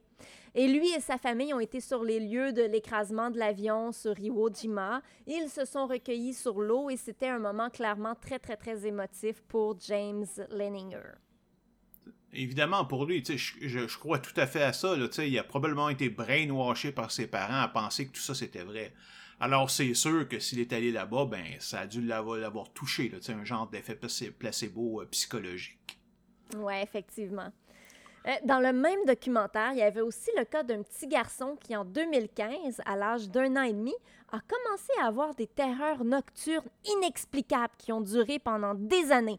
Même son médecin de famille n'a pas trouvé la cause. Ben, c'est pas rare qu'on trouve pas la cause aux terreurs nocturnes. Comment tu veux trouver la cause de cauchemar d'un bébé d'un an et demi, à moins qu'il ait vraiment littéralement une cause physique? Mais à l'âge de 5 ans, le petit garçon dit à sa mère que ça lui manque d'aller au parc avec sa mère. Elle lui dit Oh, ça te manque d'aller au parc avec moi Puis il répond Non, mon autre mère. Bon, là, sa maman demande à la blague quel est le nom de son autre mère? Il répond que sa mère s'appelle Washington et que son nom à lui est Jaylee Robinson. Puis il dit à sa mère que quand il était cet enfant, quelqu'un l'a tué. Là, sa mère se met à faire des recherches sur Jaylene Robinson et elle trouve sur Google qu'un enfant de 19 mois de ce nom est décédé et que le nom de famille de sa mère est Washington. Jaylene est décédée en 2005 et son fils est né en 2014. Elle a ensuite fouillé sur Google pour voir si d'autres personnes avaient vécu la même expérience, puis elle a trouvé le psychiatre pour enfants Jim Tucker de l'Université de Virginie qui fait des recherches sur le sujet.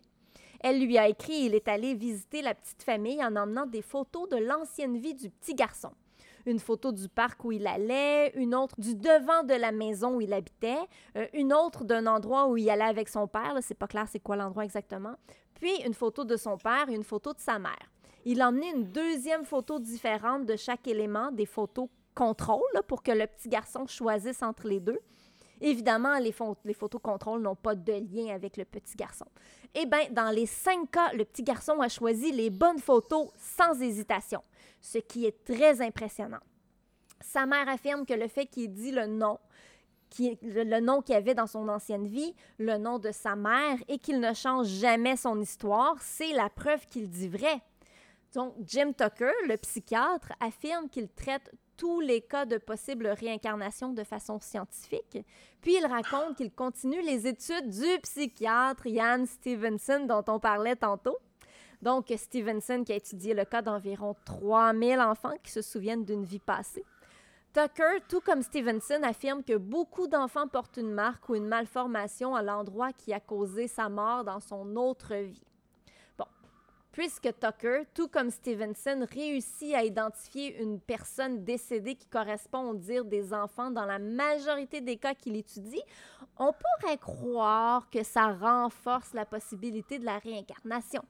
Stevenson affirmait qu'il savait pas quel était le processus qui expliquait la réincarnation, alors que Tucker, lui, avance que la mécanique quantique explique la réincarnation. la mécanique quantique pour expliquer la réincarnation. Alright, on continuons. c'est comme. Je vois pas en quoi le spin des quarks peut avoir un rapport avec la réincarnation des âmes. Ça n'a absolument aucune connexion. Et note qu'ils doivent partir du point de vue que l'âme existe en partant pour que ça fasse du sens, ce qui est évidemment absolument pas prouvé. C'est vraiment, vraiment du n'importe quoi. La mécanique quantique est vraiment la solution magique pour tous ceux qui connaissent rien, mais alors absolument rien à la science, comme on l'a montré à de très nombreuses reprises dans ce podcast. Je pense que c'est assez clair. Hein? Et moi qui pensais que la psychiatrie était une science médicale. Quoique, tu sais, le doc Mayo était aussi un psychiatre, alors euh, oui, il y a certainement des crackpots là-dedans aussi, hein? Oh, il y a des crackpots partout, t'inquiète pas. Il y a toujours un petit pourcentage de n'importe quel groupe de gens qui sont un peu crackpots. Mais maintenant, regarde, on va regarder tout ça d'un œil sceptique. Alors, dans le cas du petit garçon qui se souvient de l'accident d'avion qui l'a tué dans une autre vie, Ben, la preuve ultime que les parents emmènent sur la véracité de la réincarnation de leur fils, c'est qu'à cet âge-là, ils ne pouvaient pas avoir la connaissance du, nom du porte-avions et du nom spécifique des avions de l'époque. Sauf qu'à deux ans et demi, le petit James connaissait déjà les noms de plusieurs avions. C'était sa passion. Il allait aussi très souvent dans des musées où il en apprenait à chaque fois un peu plus sur les avions et, sur l'histoire qui s'y rattache. Mm-hmm. Un autre cas où on sous-estime complètement la capacité d'une personne, même très jeune, de faire quelque chose de moindrement complexe. on a pu le voir souvent dans notre épisode sur les extraterrestres, dans l'histoire, où l'argument le plus important, finalement, c'était de dire que, oh, ces sociétés primitives, et donc non blanches, ne pouvaient pas avoir les connaissances et le savoir-faire pour créer X. Oh, mais aussi le fameux James décédé en avion à Iwo Jima pendant la Deuxième Guerre mondiale, ben en fait, il était à bord d'un FM-2 Wildcat et non pas d'un avion corsaire. Bon, détail, détail, là. Mais détail bizarre pour quelqu'un qui se passionne pour les avions. C'est comme si un expert de voiture se trompait entre une Corvette et une Transam. Voyons, là, ça se fait pas. Oui, mais bon. bon. Maintenant, on va revenir à Ian Stevenson. Tout ce qu'on sait sur ses recherches semble très solide. Ouais, enfin. mais vas-y, continue. Mais, il y a un mais, comme tu t'en doutais peut-être. Stevenson se fiait non pas aux enfants, mais à ce que lui rapportaient les parents sur ce que leurs enfants avaient dit. Donc, toutes les histoires qu'on lui a racontées sont considérées comme des anecdotes. Par exemple, en Inde, le père du petit Gopala, 5 ans, dit qu'il travaillait dans un dépanneur à Delhi, que son nom était Vasuda et qu'il a été poignardé à la tête pendant un vol. Et étrangement, Gopala a une tache de naissance près de sa tête. Bon, effectivement, il y a un Vasuda à Delhi qui a été tué d'un coup de couteau à la tête pendant un vol. Mais est-ce que c'est la preuve que Gopala est la réincarnation de Vasuda? Ben, pas vraiment. Est-ce que le père de Copala dit la vérité? S'il dit la vérité, est-ce qu'il se souvient bien de ce que son fils a dit? Est-ce qu'il a posé des questions qui ont guidé son fils à donner plus une réponse qu'une autre? On on peut pas en être certain. comme si la tâche de naissance pouvait quoi que ce soit. Tout le monde en a des tâches de naissance. Est-ce que ça veut dire qu'on a tous été assassinés dans une vie antérieure? Puis laquelle au juste, puisque une âme est supposée se réincarner jusqu'à atteindre le nirvana. Mais c'est vrai, pas dans le cas de Stevenson, c'est vrai. Non, pas dans le cas de Stevenson. Aussi, la majorité des études de Stevenson se sont déroulées dans des pays où la croyance en la réincarnation est commune et normale, comme en Inde. Donc, ces enfants pensent déjà que c'est normal d'avoir une vie antérieure. Allô, les études à l'aveugle. Il se dit un scientifique. Il semble aussi que Stevenson s'intéressait juste aux cas qui correspondaient à ce qu'il cherchait. Comme par exemple ceux où on, pouvait trouver une personne décédée qui correspondait à ce que l'enfant disait. Donc tous les cas où personne ne pouvait être trouvé ou des cas carrément démentis étaient rejetés. C'est un cas de sophisme qu'on appelle la cueillette des cerises, c'est-à-dire que tu prends juste les informations qui t'arrangent et que tu laisses tomber le reste. Puis c'est aussi une tactique utilisée par les conspirationnistes et bien d'autres scientifiques. Choisis les cas qui supportent la théorie, ignore le reste. Exactement. Puis bon, dans le cas du petit garçon qui choisit les bonnes photos de sa vie passée sans hésitation, ça semble impressionnant, mais en même temps, on sait que sa mère a fait beaucoup de recherches sur la vie prétendument passée de son fils. Alors, c'est très possible que le petit garçon, il a déjà vu ces photos-là. Tout vient d'Internet. Euh, il y a aussi le phénomène de cryptomnésie qui n'est pas prise en compte. Ça, c'est quand une personne a oublié un souvenir et lorsque ça lui vient en tête, elle a l'impression que c'est quelque chose qui est totalement nouveau et qu'elle n'a pas vécu. Euh, par exemple, si j'ai soudainement le souvenir d'être tombée en bas d'une balançoire dans un parc, je pourrais avoir l'impression que ça m'est jamais arrivé, mais que c'est peut-être arrivé à l'enfant que j'étais dans une vie antérieure, alors qu'en fait, c'est bien moi à qui c'est arrivé, puis je m'en rappelle juste plus. Et j'ai vu un bout d'une séance où Stevenson posait des questions à un enfant qui avait des souvenirs d'une vie antérieure. On le voit présenter quatre photos d'une femme à l'enfant. Il y a trois photos normales en noir et blanc avec des tons gris, puis une photo en noir et blanc hyper contrastée. La photo est vraiment différente des autres. L'enfant pointe cette photo-là directement. Puis, waouh, c'est la photo de son épouse de son autre vie. Mais là, est-ce que l'enfant a vraiment reconnu la femme sur la photo ou est-ce qu'il a pointé la photo différente des quatre? Ah, je trouve pas ça très rigoureux comme technique scientifique. En fait, c'est carrément de la manipulation, un peu comme un mentaliste, juste beaucoup plus évidente. Ou si juste la manière dont il présente les options peut envoyer des signes à l'enfant pour choisir celle qui est la bonne. Cette tendance, qui peut être tout à fait encore une fois involontaire, est la raison pour laquelle les études doublement à l'aveugle ont été créées, pour éliminer ce genre de biais. Non seulement le sujet ne connaît pas la bonne réponse, mais celui qui les présente ne les connaît pas, ne le connaît pas non plus. Maintenant, on se transporte en 2004, très près de nous, aux États-Unis. Alex Malarkey, un petit garçon de 6 ans, a frôlé la mort après un grave accident de voiture. Il a passé deux mois dans le coma. Il a été sauvé, mais il est devenu quadraplégique. Il a raconté que pendant les deux mois où il était dans le coma, qu'il a visité le paradis. Il s'y est promené, il a même rencontré Jésus et Satan. En juillet 2010, ses parents écrivent le récit de leur fils, ce qu'il a vu au paradis, et ils sont approchés par un éditeur de livres chrétiens. Peu de temps après, le livre The Boy Who Came Back from Heaven, en français Le garçon qui est revenu du paradis, sort sur le marché et connaît un succès incroyable. Oui, je suis sûr que Jésus apprécierait que la famille se fasse un maximum d'argent sur le dos de leur fils paraplégique. Sauf qu'en 2015, à l'âge de 17 ans, Alex ben, a avoué dans une lettre ouverte qu'il avait tout inventé. Lorsqu'il parlait du paradis et tout ça, il y avait énormément d'attention des gens autour de lui, puis c'est ça qu'il cherchait. On peut le comprendre là, dans sa situation, on peut pas lui en vouloir. Là. Puis même à ses parents, quand tu considères le coût des soins médicaux aux États-Unis, je peux même pas les blâmer. S'ils sont capables de s'en sortir en soutirant de l'argent à tous les évangélistes et républicains qui refusent l'universalité des soins de santé, ben bon pour eux. ben c'est ça, c'est ce que je me dis aussi. En 2003, un autre petit garçon du nom de Colton Burpo survit à l'âge de 3 ans à une crise d'appendicite aiguë. Lorsqu'il revient à la maison, ses parents se rendent compte que quelque chose de changé en lui. Quelques mois après son opération, il dit à ses parents qu'il devait payer le chirurgien parce que Jésus l'avait utilisé pour le guérir. Ouais, ouais, ouais, je suis sûr que Jésus est pour le capitalisme dans le système de santé. Quelques semaines plus tard, Colton refuse de prêter ses jouets à un autre enfant. Ses parents lui disent que c'est pas bien et il leur répond que c'est vrai. Jésus lui a dit qu'il devait être gentil. Quelques semaines plus tard, il se retrouve dans une église pendant un service funéraire il pointe le cercueil en criant qu'il ne pourra pas aller au ciel s'il n'a pas Jésus dans son cœur. Ses parents, des gens très croyants, ont, commencé à se poser des questions. Puis, à un moment donné, Colton leur dit qu'il avait été au paradis, qu'il avait rencontré Jésus, ce qui a tout expliqué.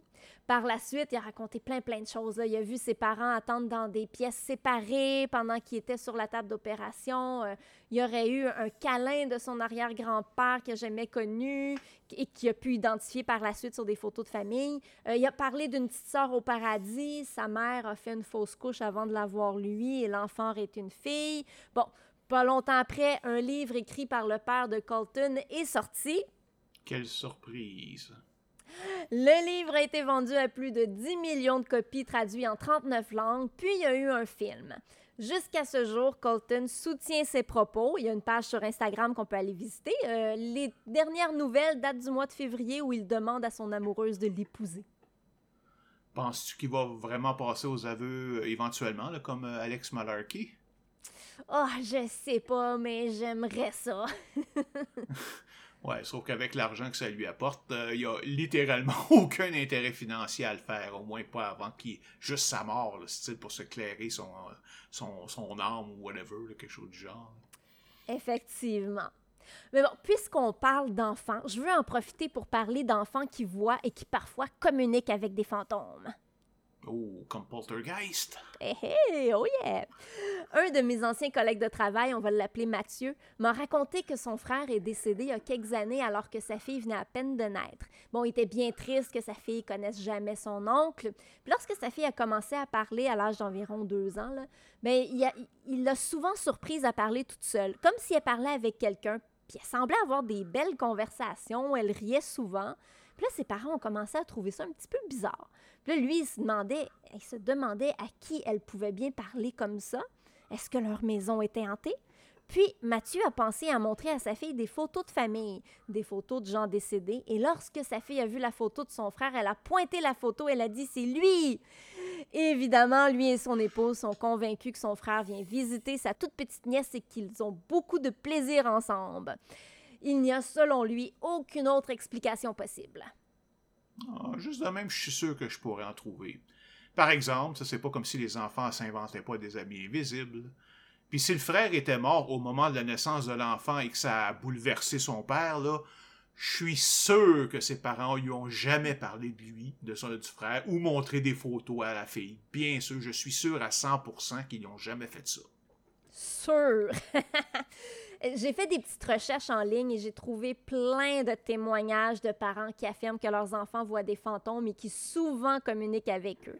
En 2021, le 15 septembre 2021, pour être précis, il y a eu une vague de témoignages sur Twitter. Puis tout a commencé avec un tweet d'une mère de famille qui a écrit Vraiment, être seule avec son enfant pour la soirée et la nuit et le voir pointer le couloir vide dans la pénombre en disant La dame, la grosse, grosse dame, elle est cachée ça installe la meilleure des ambiances. Alors, ce tweet a été très populaire. Il a récolté des milliers de likes et plusieurs commentaires de parents qui ont vécu des expériences similaires. Ou simplement leur enfant s'ennuie et s'invente un monde, mais ça, il faut pas en parler. Ben, qu'est-ce que la science dit de tout ça? Est-ce que les enfants sont vraiment témoins de l'existence de fantômes? Est-ce qu'il y a des fantômes un peu partout autour de nous? Est-ce que les enfants peuvent voir ces fantômes et entrer en communication avec eux? Il y a tellement de cas d'enfants qui affirment voir des fantômes qu'il y a eu des études sur le sujet. D'abord, il faut se rappeler que le cerveau humain va naturellement faire des connexions entre différents événements. Nos biais cognitifs vont faire en sorte que notre cerveau va prendre en considération seulement les informations qui correspondent à nos croyances et ignorer les informations qui n'y correspondent pas. Dans le cas de mon collègue de travail Mathieu, qui affirme que sa petite fille parle avec son frère décédé, il se base sur le fait que sa petite fille a pointé la photo de son frère dans un album photo et qu'elle a dit que c'était lui à qui elle parlait. Est-ce que c'est possible que ça ne soit pas passé tout à fait comme ça? Peut-être que lorsqu'il a montré l'album photo à sa fille, c'est lui qui a pointé la photo en demandant si c'était lui que sa fille voyait. Possible que sa fille ait dit oui parce qu'elle croyait que c'était ce qu'elle devait dire, peut-être pour faire plaisir à son père, peut-être juste par hasard aussi. Il faut aussi garder en tête que deux enfants sur trois ont un ami imaginaire. Moi, mon ami imaginaire était Dracula, ce qui faisait un peu peur à ma mère parce que je changeais ma voix et je parlais au nom de Dracula. Ouais, c'est bien toi ça. Mes parents m'ont aussi raconté que lorsque j'étais plus petite, je voyais un clown dans la cour arrière, puis je le voyais pique-niquer sous la pluie. Je l'appelais Harley. Moi, j'ai aucun souvenir du clown, mais je me souviens très très bien de Dracula et je savais pertinemment qu'il n'était pas réel.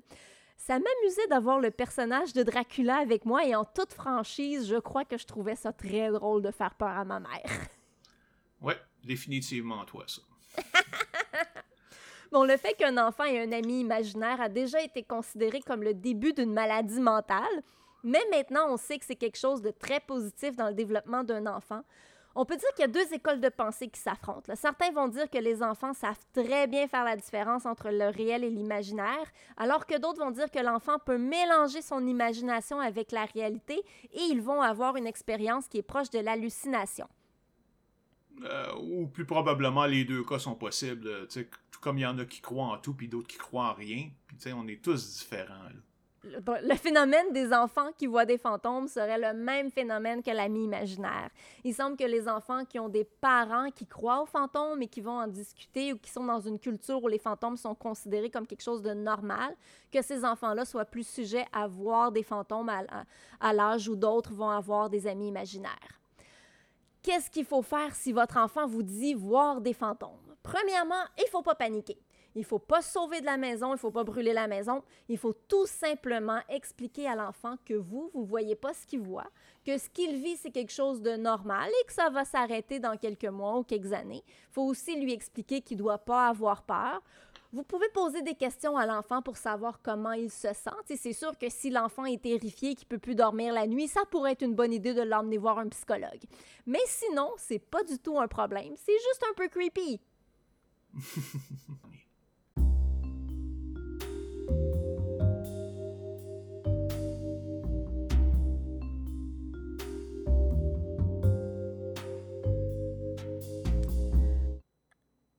Alors pour finir, on va inverser nos rôles pour que tu nous présentes un cas très spécial.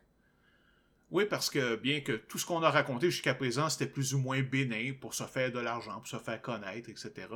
Il y a eu un cas célèbre en particulier où les fabulations d'un groupe d'enfants ont eu des conséquences catastrophiques qui ont entraîné la mort de plus de 24 personnes, dont 19 par pendaison.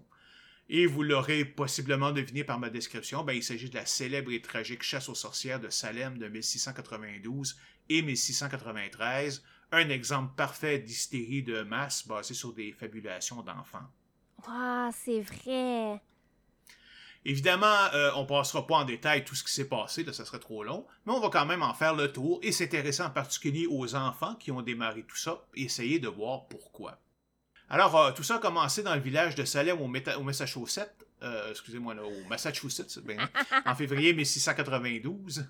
Donc, Betty Paris et Abigail Williams, deux fillettes de 9 et 11 ans respectivement, se mettent à avoir des crises qui, selon un prêtre local, vont bien au-delà d'une simple crise d'épilepsie. Elles crient, émettent des drôles de sons, rampent sous les meubles et se contorsionnent dans des positions étranges. Elles se plaignent de se faire constamment pincer et piquer avec une aiguille bien que le docteur ne puisse euh, en trouver aucune trace sur leur corps. Peu après, d'autres jeunes filles et adolescentes du village commencent à montrer les mêmes symptômes, même pendant la messe, imagine. Alors, il faut comprendre que les habitants de Salem et des alentours sont des puritains, des personnes très religieuses ayant quitté l'Angleterre pour venir s'établir dans un pays vierge, évidemment. Les Amérindiens, ça compte pas pour eux autres. À l'abri de toute oppression. Pour eux, ben, Satan, c'est un être aussi réel que toi ou moi qui est toujours là, prêt à les tenter, à s'emparer de leur âme. un peu comme le peuple québécois en ce temps-là, d'ailleurs. Oui, euh, avec l'Église catholique, effectivement. Mais bon, les... donc les puritains ont immédiatement vu dans ces troupes les actions de sorcières, majoritairement des femmes ayant conclu un pacte avec le diable en échange de pouvoirs magiques. Suivant le témoignage des deux filles, les autorités ont arrêté une femme nommée Tituba, c'est une esclave venant de la Barbade qui aurait supposément utilisé un pouvoir magique pour montrer aux jeunes filles qui serait leur mari dans le futur. Pendant son interrogatoire, ben, elle dénonce, ou on lui fait dénoncer, on ne sait pas trop, deux autres femmes, Sarah Good et Sarah Osborne, comme complices. Notons qu'aucune d'elles ne correspond à l'idée de la bonne femme puritaine. Sarah Good, c'était une femme pauvre qui serait alliée au diable par jalousie. Même son mari craignait qu'elle ne soit une sorcière car il n'aimait pas la manière dont elle remplissait sa fonction d'épouse. Sarah Osborne, elle, a été accusée parce que les autorités croyaient qu'elle ne s'occupait que de ses intérêts personnels, donc elle était égoïste, après son mariage avec un serviteur engagé. Un quoi? un serviteur engagé. Là. Ça, c'est quelqu'un qui a une dette envers euh, quelqu'un d'autre et qui va travailler gratuitement pour lui jusqu'à ce qu'elle soit remboursée. Ah, ok, je connais plus le terme anglais, là, indenture servitude. oui, moi aussi, j'étais pas sûr au début. Donc, on, les a longuement interrogés avant de les jeter en prison. Mais ce n'était que le début, car les jeunes filles ont continué de dénoncer d'autres femmes comme tourmenteuses. Et celles-ci, sous la torture, en ont dénoncé d'autres, en tout, en moins de 18 mois, plus de 200 personnes, dont 78% de femmes, vont être accusées de sorcellerie. 30 vont être reconnues coupables et 19 vont être pendues. 14 femmes et 5 hommes. Un homme va mourir sous la torture en refusant d'avouer sa culpabilité et au moins 5 autres personnes vont mourir en prison. Souvent, des familles entières vont être accusées, dont Dorothy Good, la fille de Sarah, qui était âgée à la peine de 4 ans. Ben voyons donc. Ouais, il y a une femme, Martha Corey, qui a été inculpée dès mars 1692 simplement pour avoir mis en doute la crédibilité des jeunes accusatrices. Mais comment ils ont pu être trouvés coupables? Parce qu'il y a quand même eu des procès. Elles se sont pas faites lyncher par la foule. Et, et, je peux pas croire que des aveux sous la torture soient une preuve quand même. Ah, tu serais surprise. Mais en fait, non. Une bonne partie de la preuve était sous forme d'évidence spectrale. Hein? C'est quoi ça? Ah, ça c'est juste pour te montrer à quel point la croyance au surnaturel était forte dans ce temps-là. L'évidence spectrale tient du fait que la personne affligée par une malédiction est capable de voir devant elle le spectre ou l'image insubstantielle de la personne qui l'a affligée. Évidemment, comme tous les pouvoirs surnaturels sont donnés par Satan, ben on doit conclure que ce ne pouvait être que le diable qui apparaissait devant elle sous l'apparence de leur tourmenteuse. Donc elles étaient innocentes. Je comprends pas là. Ben non, parce que selon la doctrine théologique de l'époque, il était impossible pour Satan d'utiliser l'image d'une personne sans son consentement. Donc, si Satan apparaissait sous la forme d'une personne, c'était considéré comme une preuve que cette personne avait vendu son âme au diable. Ben voyons donc, c'est bien tordu comme affaire. Ouais. Ce serait comique si c'était pas aussi tragique, là, tu sais. Sauf qu'évidemment, il n'y avait aucune preuve que les enfants avaient bel et bien vu ces spectres-là. Et on se fiait uniquement à leurs paroles. Éventuellement, en fait, l'évidence spectrale a été jugée inadmissible et c'est à partir de ce moment-là que le nombre de convictions a considérablement diminué jusqu'à la fin des procès en 1693. Une autre raison est que les accusations, après avoir fait le tour des personnes communes, pas correctes, si tu veux, ben, ça commençait à inclure des personnes de bonne réputation qui allaient à l'église régulièrement et tout ça. Donc, euh, pratiquement n'importe qui maintenant pouvait être maintenant accusé de sorcellerie. Un autre type de preuve, c'est le test du toucher. La théorie étant que si une sorcière touche à un enfant en pleine crise et que celle-ci, la crise se termine instantanément, ben c'est la preuve que la sorcière est bien celle qui a ensorcelé l'enfant parce que le toucher fait en sorte qu'elle réabsorbe sa malédiction. Non seulement c'est un genre d'évidence inventée de toutes pièces, mais ça dépend aussi totalement du fait que les crises étaient réelles et on peut en douter. Ouais, mettons, mais tu sais, par contre, j'imagine mal les enfants, en voyant tous les effets terrifiants de leur action, décider du jour au lendemain d'annoncer que finalement, ben, savez-vous, c'était pas vrai? ils seraient fait taper sur la tête, ils ont probablement eu bien peur. Hein? Un dernier type de preuve est la tétine de la sorcière. Là. On parlait de, de taches de naissance tout à l'heure, ben, c'est la même chose. Essentiellement, la présence de grains de beauté ou une tache de naissance qui est insensible à la douleur qu'on a sur le corps. Ça, c'est un classique de la chasse aux sorcières. Surtout qu'on en a tous de ces grains ou taches, sans exception. Il suffit juste de chercher. Euh, mais j'aimerais en revenir aux enfants. Est-ce qu'on sait pourquoi ils ont fait ça? Bien évidemment, c'est impossible vraiment d'en être certain parce que les investigations plus scientifiques ont pu être faites que quelques centaines d'années plus tard. Mais oui, il y a plusieurs théories qui ont été soumises, allant de l'empoisonnement aux troubles psychologiques à la simple pression des pères. Mais on n'a aucune idée de laquelle est vraie ou lesquelles sont vraies. Mais je vais quand même vous présenter les plus populaires ici. Alors, le premier type de cause, c'est un effet physiologique comme une maladie ou un empoisonnement. Par exemple, une possibilité est l'empoisonnement à l'ergot. Ben, l'ergot, c'est un champignon contenant certains éléments chimiques semblables à ceux qu'on trouve dans le LSD et qui aurait pu infecter le pain de seigle que la population mangeait beaucoup à l'époque. Une autre théorie est que les enfants souffraient d'encéphalite léthargique, une maladie infectieuse rare dont la cause est inconnue, mais dont certains des symptômes sont semblables à ceux des jeunes filles. Une troisième possibilité, c'est la maladie de Lyme, car euh, Salem et ses environs étaient un environnement très propice aux puces, et que les victimes avaient des marques rouges et des éruptions cutanées sur la peau, ressemblant à des morsures. Je crois que je me demande vraiment comment on peut savoir ça, surtout que le médecin disait ne pas avoir vu de traces sur le corps des jeunes filles. Hein. C'est pas comme il y a aussi non plus, il y avait des, comme des photos qui existaient en 1692. Hein. Mais en général, ces causes ne sont pas très plausibles car c'est juste un petit groupe de filles qui a été atteint. Alors que les maladies physiologiques et les empoisonnements, c'est pas spécifique à l'âge et au genre. Le deuxième type de cause est psychologique, euh, comme une maladie mentale ou un trouble psychologique. Par exemple, certains ont évoqué la possibilité d'un trouble de stress post-traumatique suite aux raids répétés des Indiens Wakanaki. Euh, les accusations seraient une, manière de blâmer les leaders de la colonie pour leur incapacité à les protéger. Ou alternativement, la présence de sorcières et de Satan expliquerait la défaite des puritains qui ont perdu la dernière guerre. Ouais, me semble que ça n'a pas beaucoup de sens parce que les premières personnes accusées sont toutes des femmes, toutes un peu à l'écart de la société. C'est juste plus tard que certaines personnes plus euh, respectables, si on peut dire, ont été accusées. Oui, puis c'est le problème avec cette théorie. Peut-être que ça a joué un rôle une fois la vase des accusations commencée, mais c'est probablement pas ce qui a causé les cris chez les fillettes. Une autre théorie plus intéressante est celle d'une hystérie collective qui serait propagée dans la population. Un de ses proposants, Marion Starkey, dit qu'une société puritaine axée sur le péché, la damnation, les querelles constantes et le rôle de la femme dans le mariage ne pouvait pas satisfaire les besoins et envies des jeunes filles. C'est pour ça qu'elles auraient été voir Tituba avec ses supposées capacités de prédire l'avenir. Il se peut ensuite que de simples troubles mentaux ont causé des crises, ou la peur ou remords d'avoir participé à une activité peut-être satanique, persuadées qu'elles ont été ensorcelées, mais elles se sont mises à se comporter comme si elles l'étaient. Elles ont dénoncé Tutiba, qui a ensuite désigné sous l'interrogatoire les deux Sarah, et là, tout a déboulé. La jalousie de voir toute l'attention qu'on portait aux deux fillettes pourrait très bien expliquer pourquoi d'autres se sont mis à avoir les mêmes crises par la suite. OK, ça pourrait expliquer le comportement des filles, mais pas celui des adultes. C'était une vraie persécution. T'as parfaitement raison. Évidemment, il y a une grande partie de tout ça qui est carrément due à la culture puritaine qui était profondément misogyne.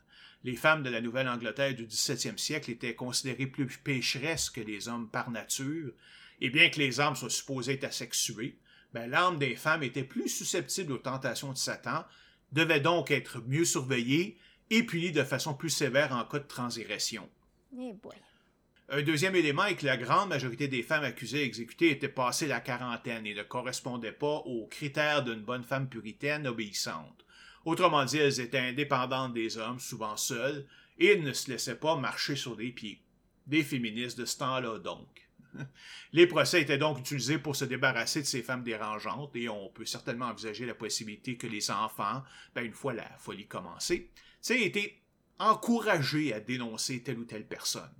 Et une fois qu'on commence à influencer les enfants, ben pourquoi va pas rajouter tel ou tel homme ou telle ou telle femme avec qui on est en conflit depuis des années?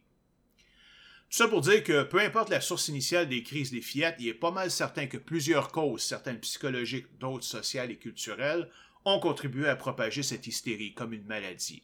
C'est que quand des personnes importantes ont été accusées, y compris la femme d'un curé, que le clergé et le gouvernement du Massachusetts, qui juste là supportaient les procès, ont décidé d'invalider les preuves spectrales, ce qui a éventuellement mené à l'arrêt des procès. Ouais, on reconnaît bien ici l'hypocrisie de l'Église. Ouais. À ce jour, 11 des personnes trouvées coupables ont été innocentées, le dernier groupe de 5 remontant en 2001. Mais on se demande vraiment encore pourquoi c'est pas toutes les 30 personnes coupables qui l'ont été. Aïe, aïe, aïe.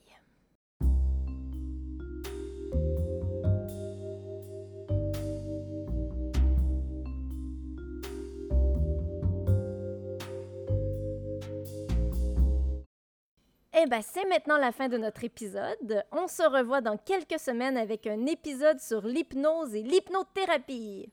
À la prochaine. Bye.